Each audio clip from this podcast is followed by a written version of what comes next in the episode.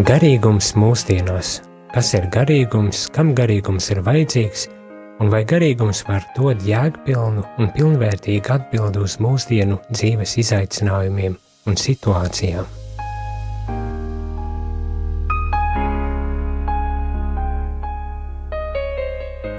Labdien, rādījumā arī klausītāji! Ir pulkstenis četri, un studijā ir raidījums ar nosaukumu Garīgums mūsdienām. Mani sauc Jānis, esmu priesteris un jezuīts, un šajā raidījumā vēlos runāt par garīgumu, kas ir garīgums, kā izprast garīgumu un kā vispār dzīvot ar šo terminu garīgums, ko ar viņu darīt un kā mēģināt saprast um, garīgumu kā tādu. Um, jāsaka uzreiz, ka tā pirmā doma, kāpēc vispār ir jārunā par garīgumu, izriet arī no savas personīgās um, pieredzes. Bieži vien sastopoties ar cilvēkiem, um, rodas tādas, tādas situācijas, kad uh, cilvēks mēģina rast sev kaut kādu uh, veidu un izpratni par to, kā dzīvot pilnvērtīgu un jēgpilnu dzīvi. Bet bieži vien ir ar tādas situācijas, kad visos šajos meklējumos eh, cilvēks ir tā kā apmaldījies un eh, neredz īsti iespēju un veidu, pat jāsaka, kā tad varētu um, dzīvot garīgi mūsdienu pasaulē. Izveidojas priekšstats, kad ir tāds nošķīrums starp garīgu cilvēku un uh, ikdienišķu dzīves veidu, uh, kurā nu mēģinam tagad um, tikt galā, un kad šie divi principi, ikdienišķais un um, parastā, normālā, laicīgā dzīve it kā nav savienojama ar um, garīgo dzīvi, bet tā nebūtu tam nav jābūt. Um, tas tāds neliels ievads um, šim radio, um, šai radio programmai. Uh, Bet, protams, es nevēlos tikai runāt un, un dalīties ar savu pieredzi un zināšanām par garīgumu, bet arī iesaistīt jūs, eh, rādījumā, arī klausītāji. Un, ja gadījumā ir kādi jautājumi, kādas domas, atziņas, ar kurām vēlaties padalīties, tad droši varat zvanīt uz rādījumu arī studiju pa telefonu numuru 67 96 91 31 vai savukārt, ja vēlaties atsūtīt īsiņu un nevēlaties runāt pa telefonu, tad telefona numurs ir sekojošs 266, 77, 272. Jūs esat ļoti mīļi aicināti tad arī ņemt dalību šajā diskusijā un sarunā par garīgumu. Un varbūt tās, lai uzsāktu varbūt tās šo jauno uh, raidījumu, es arī vēlos jums uzstādīt uh, jautājumu vai izaicinājumu. Um, kā jūs domājat, kas ir garīgums? Kāda ir jūsu pieredze attiecībā uz šo garīgumu, uz šo jēdzienu garīgums? Kā jums šķiet, kas būtu vislabākais un veids, kā, kā varbūt tās dzīvot un uh, garīgumu arī padarīt par daļu no savas ikdienišķās um, dzīves, par savu dzīvesveidu. Um, tā kā, ja gadījumā ir kādi, kādas idejas un, un priekšstati, tad jūs esat arī ļoti mīļi um, aicināti ņemt dalību šajā diskusijā. Bet tagad, runājot varbūt tās un sākot um, domāt par garīgumu, man tāds priekšstats veidojas, kad nu, šis ir viens no tādiem jēdzieniem, ko nebūtu nav tik vienkārši uzreiz arī izskaidrot un, un paskaidrot. Un, uh, pašam personīgi rodas um, tāda sajūta, ka, lai varētu tā jēgpilni un kaut cik saprotami runāt par garīgumu, tad uh, gribas teikt tā, jāsāk ir no negatīvā ne, negatīvās puses. Ar to domājot, ka jāpasaka, kas nav garīgums, lai nerastos pārpratumi vai, vai kāda aizspriedumi par šo vai mēģinājumi attaisnot uh, kaut kādus savus uh, viedokļus un priekšstatus par garīgumu. Un, un varbūt tās arī es atļaušos tad uh, uh, dažas domas un idejas par to, kas tad īsti nav garīgums un uh, kā garīgumu nevajadzētu uztvert. Viena no pirmajām lietām ir tāda, ka bieži vien uh, um, var dzirdēt, sastopot cilvēkus, um, bieži vien pat jaunāks paudzes cilvēkus, kuri um, ienākot baznīcā vai kaut kādos uh, kontaktos ar priesteriem, tā skaitā arī ar mani, um, apgalvo, ka viņi ir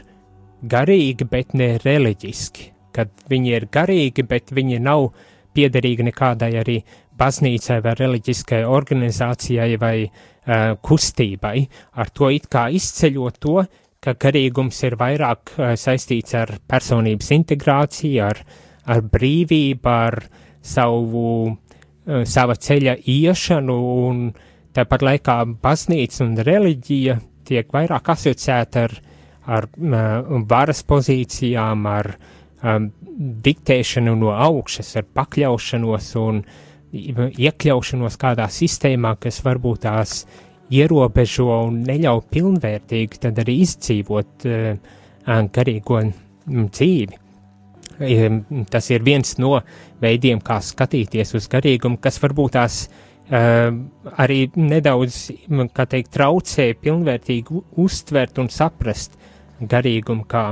tādu. Kāds cits uh, nu, veids, kas atkal jāsaka ir varbūt tās pārprasts garīgums, netik daudz garīgums ir, kad mēs bieži vien um, dogmatizējam savu kaut kādu ļoti specifisku garīgo praksi, um, kur ir nodalīta no reālās dzīves, kur mēs it kā izdelam sev vietu un telpu, kur mēs varam dzīvot šo garīgo dzīvi. Un savā ziņā tāds kā bēgšanas mehānisms no ikdienas realitātes un ikdienas izaicinājumiem savā personīgajā dzīvē, kur, nu, nespējot īsti saprast, um, kas notiek, es izvēlos um, lūgties, iet svētceļojumos, darīt vēl dažne dažādākās lietas, lai tikai man nevajadzētu risināt uh, reālo situāciju, kur varbūt, kā jau saku, dažādi izaicinājumi un dažādas uh, problēmas, bet uh, tātad šis mēģinājums it kā nodalīt garīgumu no uh, reālās,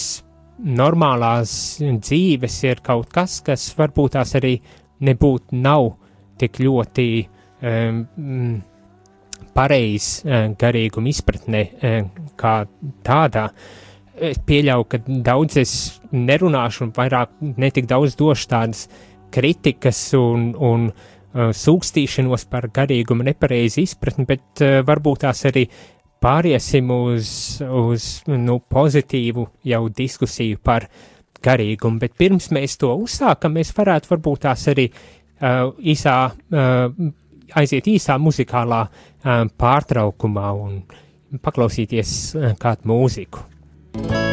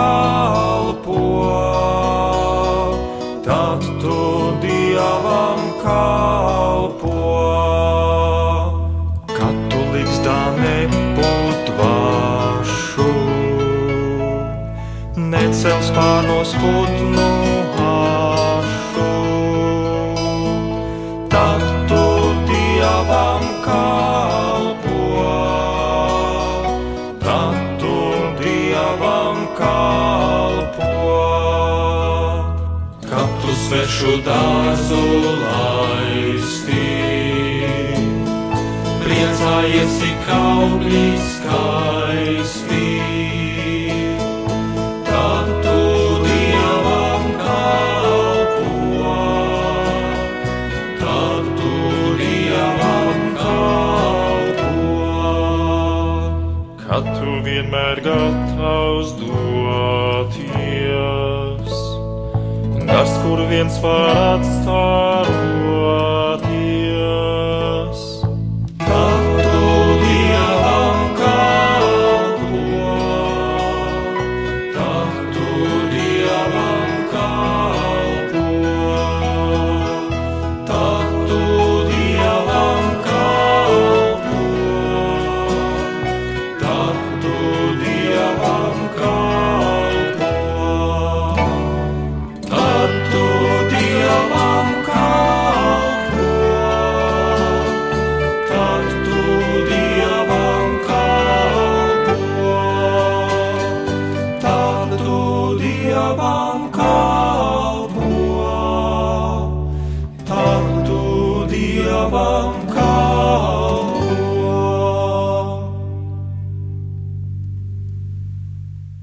Jūs klausāties Radio Marija Latvija. Sveicināti radio Marija klausītāji! Mēs esam atpakaļ studijā un jūs klausāties raidījuma garīgums mūsdienās. Um, kā jau iepriekš um, runāju, es varbūt tās piedāvāju paskatīties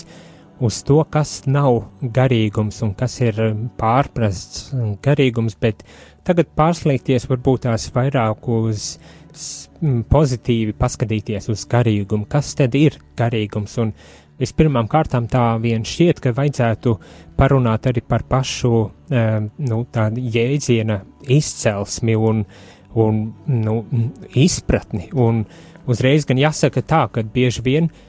kad runā par garīgumu, tad um, ar tas asociējas ar tādu vairāk tā kā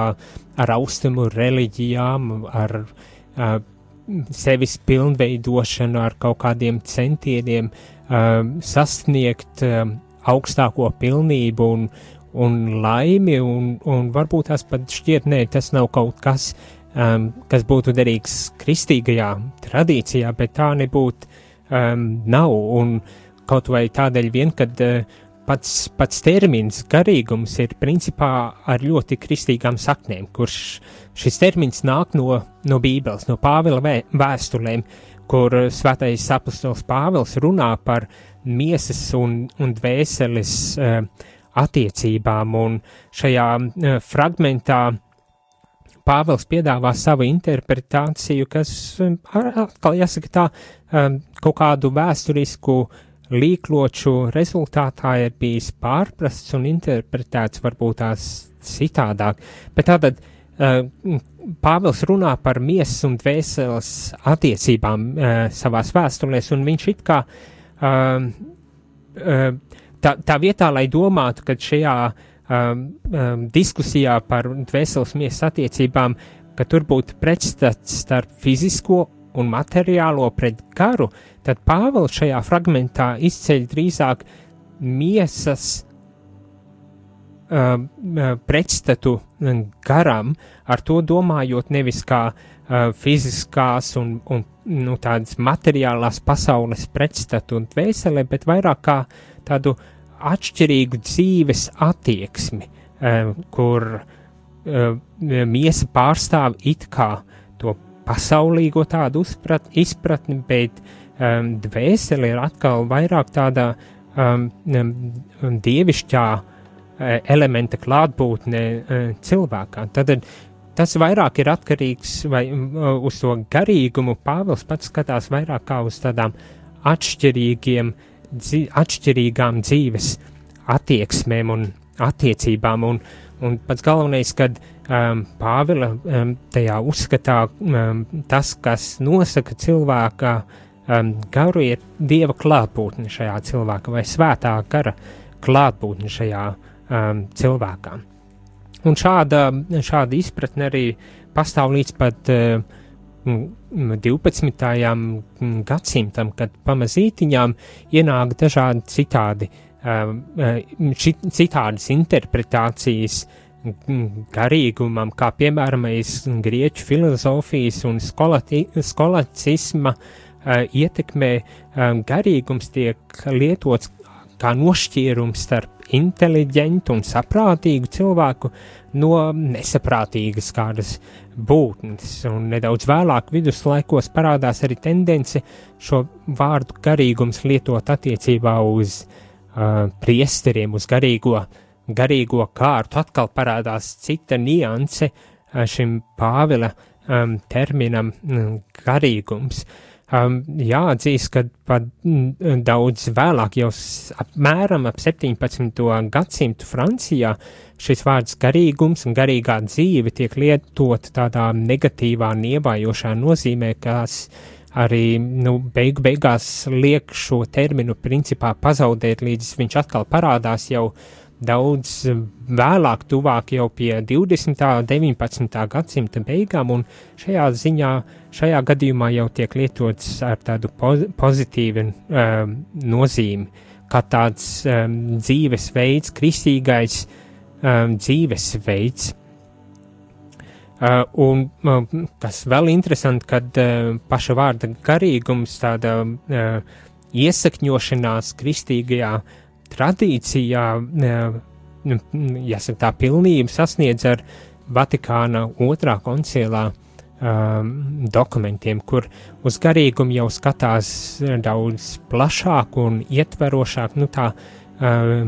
pilnvērtīgāk, un tad šis vārds garīgums um, tiek arī uzstādīts kā tāds pamatveids, kā runāt par um, kristiešu, par cilvēka garīgo pieredzi savā dzīvē un arī attiecībās ar līdzcilvēkiem. Bet tātad um, ar Vatikānu otro koncilu notiek tāda pārmaiņa. Notiek pārmaiņa dažādākos veidos, un viens no tiem ir kā tad skatīties uz, uz mm, garīgumu, un varbūt es arī piedāvāšu uh, um, tādas mm, dažas elementus, kas varbūt tās, mm, gribas teikt, tā pārdefinē mm, garīgumu, un kas man šķiet arī ir ļoti atbilstoši uh, mūsdienu izpratnei un, un pieņēmumam, uh, kas tad ir garīgums, bet um, par nožēlu jāsaka, ka bieži vien um, tā vien šķiet, ka šis Vatikāna um, Vatikāna interpretācija par garīgumu nebūtu nevienmēr ir tik uh, uh, pareizi vai nebūt nevienmēr ir pieņemts un īstenot uh, mūsdienu garīgajā dzīvē. Uh, un tātad um,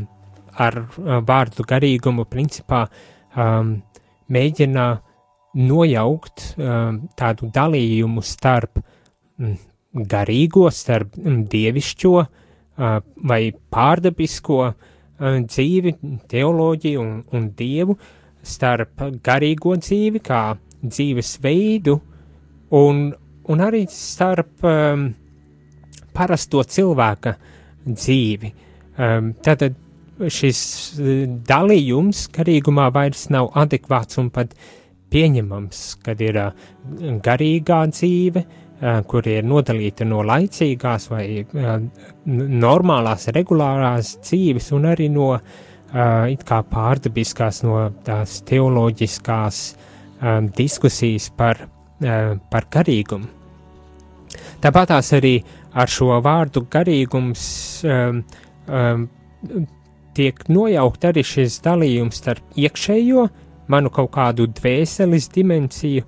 un uh, starp ārējo, to pieredzes, uh, pieredzes dimensiju, kuru uh, es dzīvojot, eh, piedzīvoju, kad nav vairs šis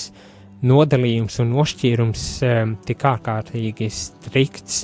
um, kā varbūt tās to bieži vien agrāk pat uztvēra. Un līdz ar, uh, līdz ar šī termina, ar garīgumu, tiek arī izcelts un savā ziņā atgūts tas balans starp dzīvi kopienā un individuālo um, garīgo ceļu, uz ko ik viens no mums ir arī aicināts. Un visbeidzot, eh, pēc Vatikāna otrā koncila eh, garīgums ir eh, kā līdzeklis veids, kas ļauj arī palūkoties uz citām konfesijām un pat uz citiem reliģiskiem, reliģiskām kustībām no tāda ekumēniska un starp reliģiju dialogu un ļauj izveidot patiesībā šādu uh, dialogu, kas atkal, uh, gribas tā teikt, uzsver um, viss, nu, uzsver to pozitīvo, ko mēs garīgumā principā varam saskatīt un, un kam garīgumam ir arī jābūt priekš mums. Un savā ziņā, kā jau es sākumā runāju par, par negatīvām izpratnēm, kā ļoti šauru, ierobežojošu un, un tādu mm, neatbilstošu un pat neveselīgu garīgumu, um, nodalot reliģiju un, garīgumu vai uh, izceļot kaut kādas uh, um, garīgās prakses un vienlaikus um, nu, padarot par nevēlamām vai ļaunām citas garīgās prakses un, un it kā norobežojoties un ieraujoties sevi, tad baznīca, katoliskā baznīca saka, nē, uh, tam nav jābūt kā pamatam, uh, kas vada mūsu dzīvesveidu, bet pamatā ir jābūt kaut kam daudz vērtīgākam un, un, un skaistākam, ja tā varētu pat, um, um, pateikt. Tātad, um, tā lai at, savilkt kopā, par ko tad es esmu uh, šobrīd runājis, ir tāds savu veidu um, īs garīguma, īsa garīguma vēsture, uzsverot to, kad uh, Um, garīgums, pats jēdziens, uh, principā viņam ir ļoti kristīgas um, saknes tādā ziņā, ka um, jēdziens nāk no svētā Pāvila vēstulēm, um, kur viņš uh, runā par dvēseles gara un miesas attiecībām, nepasakot, ka uh, tās būtu kaut kā savstarpēji uh, izslēdzošas realitātes, bet ka tām ir jābūt uh, kopumā un kad vairāk tiek runāts par um, nu, tādu dzīves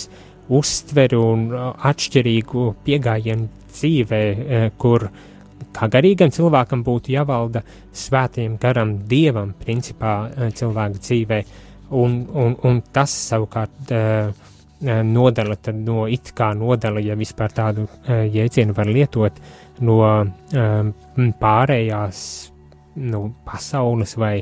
pārējiem cilvēkiem, kuri izvēlas citus uh, dzīves principus un citu uh, dzīves uh, izpratni, uh, ejot savu aicinājumu. Un atkal uh, tie, uh, tā vēsture ir bijusi diezgan raiba, un, un, un kur var redzēt, ka garīgums ir kaut kādos uh, vēsturiskos etapos interpretēts ļoti šauri, uh, kāds bija piemēram ar um,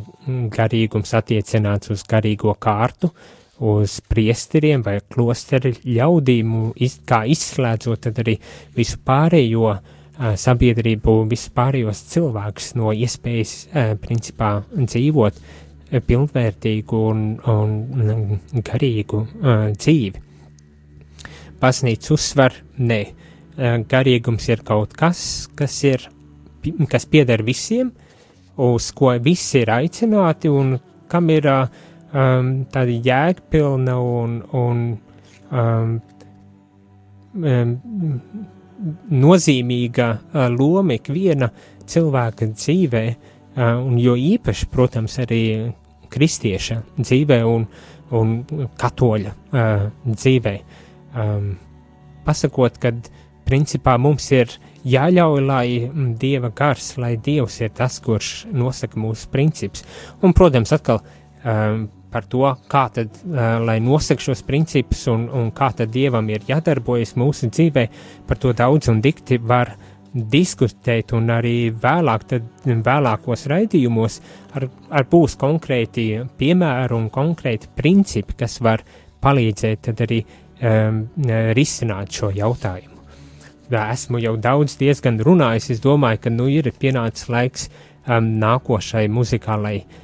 pauzei. Tik vēlos vien atgādināt, ka, ja gadījumā e, ir vēlēšanās iesaistīties diskusijā vai uzdot kādus jautājumus, tad uh, to var darīt pa uh, sekojošiem telefonu numuriem. Zvanot pa telefonu numuru 67 96 91 31. Savukārt uh, īziņu atsūtīt var pa telefonu numuru 266 77 27 divi. Bet tagad muzikālā pauze.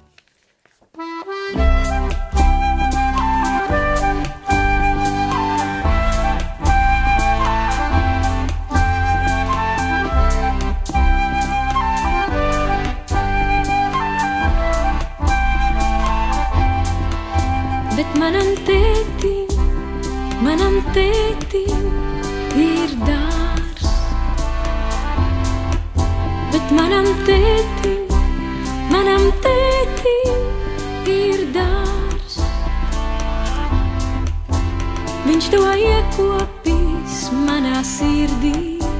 manā sirdī, bet manam tētim, manam tētim ir dārs. Viņš tur puķēs sastādījis, viņš tur kokus, viņš tur putnus saicinājis, lai tie dzied. Bet manam tētim,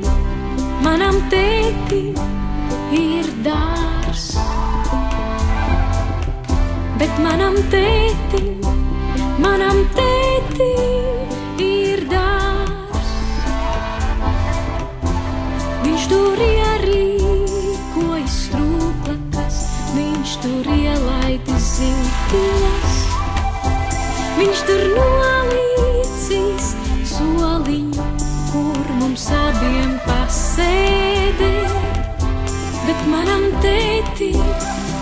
tētim ir dārs. Bet manam tētim, manam tētim ir dārs.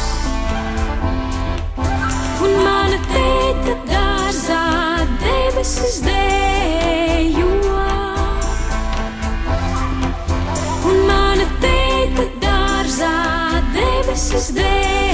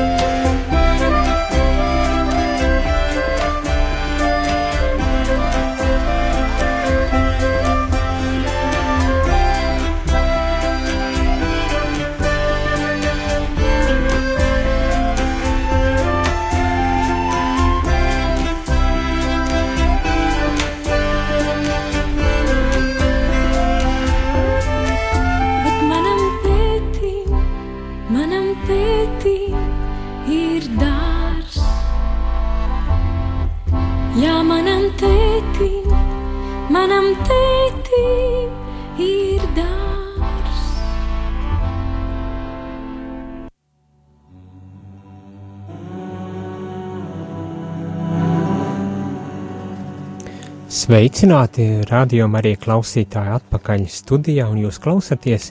raidījumu eh, garīgums mūsdienām. Um, runājam jau kādu brītiņu, kur um, centos apskatīt, kas nav garīgums, un varbūt uz kaut kādiem nodalījumiem, um, par, kas sabiedrībā bieži vien ir iesakņoju, iesakņojušies, bet kas šķiet nevienmēr ir principā pamatoti un, un derīgi domājot par garīgo, um, par garīgumu un kā garīgumu varētu izprast un, un iekļaut savā personīgajā um, dzīvē kā tādu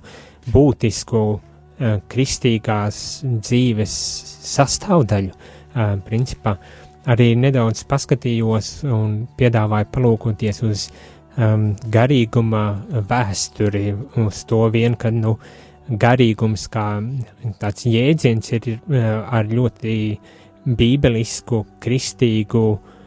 izcelsmi, jo uh, pats termins nāk principā no, no bībeles, no svētā Pāvila vēsturēm, un, un arī kā garīgums ir, garīguma izpratne ir mainījusies laika gaitā, un kā šīs izpratnes bieži vien ir bijušas ļoti attālināts no tā, ko apustulis Pāvils savā laikā bija uh, rakstījis, ielicis runājot un domājot par garīgumu un, un, un garīgo dzīvi. Bet tagad es vēlētos varbūt tās vēl piedāvāt atsevišķus, um, atsevišķus punktus vai tēmas, ko ir vērts iespējams pārdomāt un ņemt vērā, ja mēs gribam um, nu, kaut kādā veidā saprast garīgumu,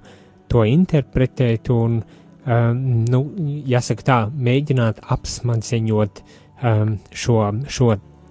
tēmu, un, un pats galvenais, protams, arī tad um, centīšos norādīt, um, kā definēt um, garīgumu, un iespējams, ka ar to pat ir jāsāk, un jāsaka tā, ir dažādas definīcijas izvērstākas un mazāk izvērstas, bet viena tāda varbūt tās īsa, ko vēlos arī piedāvāt, ir, ka garīgums tā ir ticības pieredze. Um, garīgums kā ticības pieredze. Tas nozīmē, ka um, garīgums nav kaut kāda abstrakta teorija, um, abstrakts jēdziens, kas mēģina it kā um, nodalīt konkrētu dzīves jomu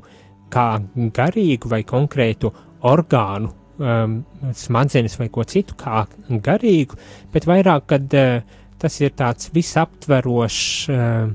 visaptveroša lieta, kur cilvēks dzīvo, ar ko cilvēks dzīvo, kā cilvēks uztver um, pasauli, kādas vērtības norāda uh, vai izvirza sev kā pamatvērtības, kādu dzīves veidu izvēlas un kādas ir arī tās, mm, nu, garīgās varbūt tās prakses vai lietas, kas tiek darītas un kas galu galā dod to jēgu un nozīmi cilvēka ne, personīgajai eh, dzīvei, um, kā arī tas veids, kā cilvēks veido šīs attiecības ar, ar Dievu, um, kā veido attiecības ar līdzcilvēkiem, kā varbūt tās izprot un, un, un saprot uh, Dievu, cilvēkus, pasauli un, un to, nu, kā, kā es, kā garīgs cilvēks, nu, garīga būtne, varu būt klātesošs šeit pasaulē, jeb citiem vārdiem, um, garīgums atbild uz tādu jautājumu, ļoti vienkāršiem jautājumiem, pat vairākiem, kas es esmu, no kurienes es nāku un uz kurienes dodos. Um, uzreiz jāsaka gan, kad um, atkal tā domājot par garīgumu, kad um, tas, um, kā es veidošu savu izpratni par garīgumu un kas būs tie principi un prakses, um, darbības, uh, izpausmes manam garīgumam, nosaka tas, kādi ir mani tādi, nu, kā es definēju savu garīgumu, kas ir tie pamat, nu, uh, principi, uzskati, priekšstati, uz kuriem es balstos, izvēloties vienu vai otru uh, dzīvesveidu, praksi, iemaņu, lietu, uz kuru es tad arī balstu šo, šo savu pieredzi. Uh, nu, ļoti konkrēti, um, tas nozīmē, kā es saprotu, kas ir svētums un kas ir sekulārs, piemēram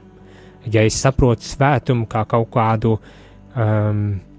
ļoti uh, lielumu, kas ir nošķirts no pasaules, kas ir atvēlēts tikai un vienīgi konkrēti šīm darbībām, šīm konkrētām lūkšanām vai konkrētām lietām, kā svētceļojumi, kā baznīcu apmeklējumi, uh, kā varbūt tās manā uh, maza ikdienas rutīna, ko es piekopju sev mājās, tad, tad var redzēt, kā garīgums principā tiek ļoti pamazām, bet ļoti radikāli distantē, distancēts no manas ikdienas dzīves. Savukārt, ja es uztveru svētumu, ļoti jēdzienu, ar kuru bieži vien saskaras cilvēki, kad domā par garīgumu un kad it kā cenšas atrast savu ceļu, ja es šo jēdzienu svētumu saprotu kā, um, piemēram, dzīves integrāciju, ceļu pie dieva, um, dieva svētību, tad es varu arī redzēt, uh, ka šis ir nevis jēdziens, kas noslēdz mani konkrētās kādās atsevišķās darbībās, bet gluži otrādi, kā kaut kas tāds, kas ļauj man um, uztvert lietas citādāk, varbūt tās daudz jēgpilnāk, kad parādās pamats, uh, uz kā es varu balstīties, uh, tad ar veidojot savu garīgo kādu uh, praksi. Otra lieta, kas varbūt tās arī jāņem vērā, ir, kad garīgums ir uh, vēstures un kultūras rezultāts ja tā, ja tā var teikt, principā. Ar to gan nepasakot, ka tagad konkrētam garīgumam ir jēga tikai atbilstošajā vēsturiskajā un geogrāfiskajā kontekstā, nebūt nē, bet ja mēs vēlamies saprast garīgumu, tad ir arī jāsaprot šī kultūras un vēstures apstākļi. Nu, piemēram, mēs, ja runā par radikālu nabadzību kā uh, to franciskāņi un svētais Francisks savu laiku izdzīvoja, tad ir e, skaidrs, ka tā nebija viss vien tikai tāda bībeles atziņa, kas iedvesmoja un uzrunāja svēto Francisku un, un e, šī garīguma sekotājs, bet tie bija ar konkrētie reālie sociālie apstākļi un situācija, kurā atradās sabiedrība un baznīca. Um, droši vien, kad ir zināms, ka um, Francisks um, nabadzību piekopja, jo redzēt, cik baznīca ir kļūsi bagāta un līdz ar to nespējīga principā um, dot, um,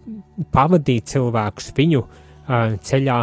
jo lielākā daļa cilvēku bija uh, daudz lielākā nabadzībā nekā um, baznīca pati. Un tad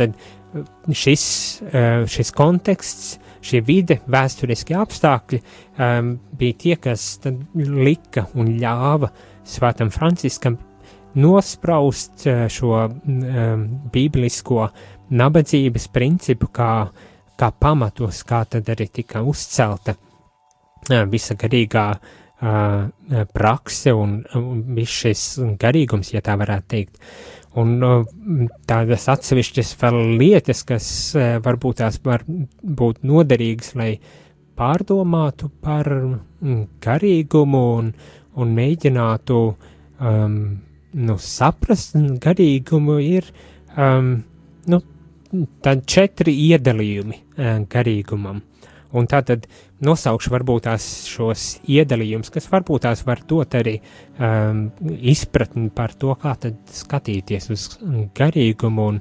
un kā varbūt tās uh, meklēt savu uh, ceļu, um, um, garīgo ceļu. Tātad pirmais kā tāds varētu būt asketiski, monastiskais, jeb klostera garīgums. Šajā garīgumā bieži vien uzsvers ir uz nošķiršanos no pasaules, uz, uz tādu askēzi, uz uh, centieniem, uh, varbūt tās vairāk, kas ir orientēti uz, uz grēku nožēlu, uz tādu uh, um, pazemīgā un mazā ceļa izvēlēšanos, lai varētu iet savu garīgo un morālo pilnveidošanos un izaugsmu.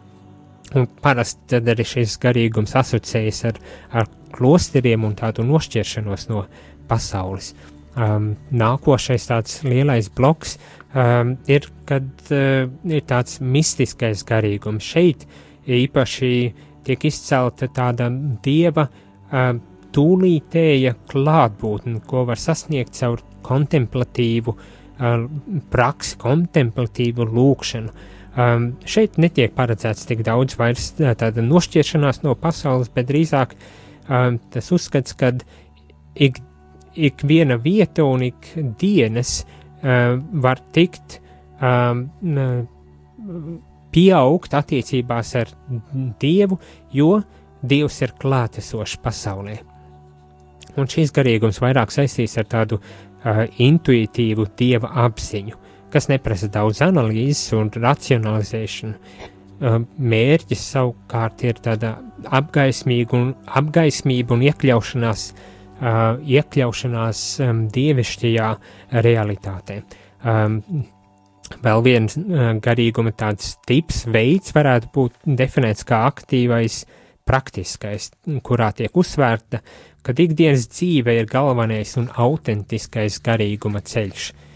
Nav jānošķiras no ikdienas rūpēm un raizēm, lai varētu sasniegt šo, um, šo ceļu, bet gluži otrādi. Šajā garīgumā viss tiek balstīts uz Jēzus vārdiem, kad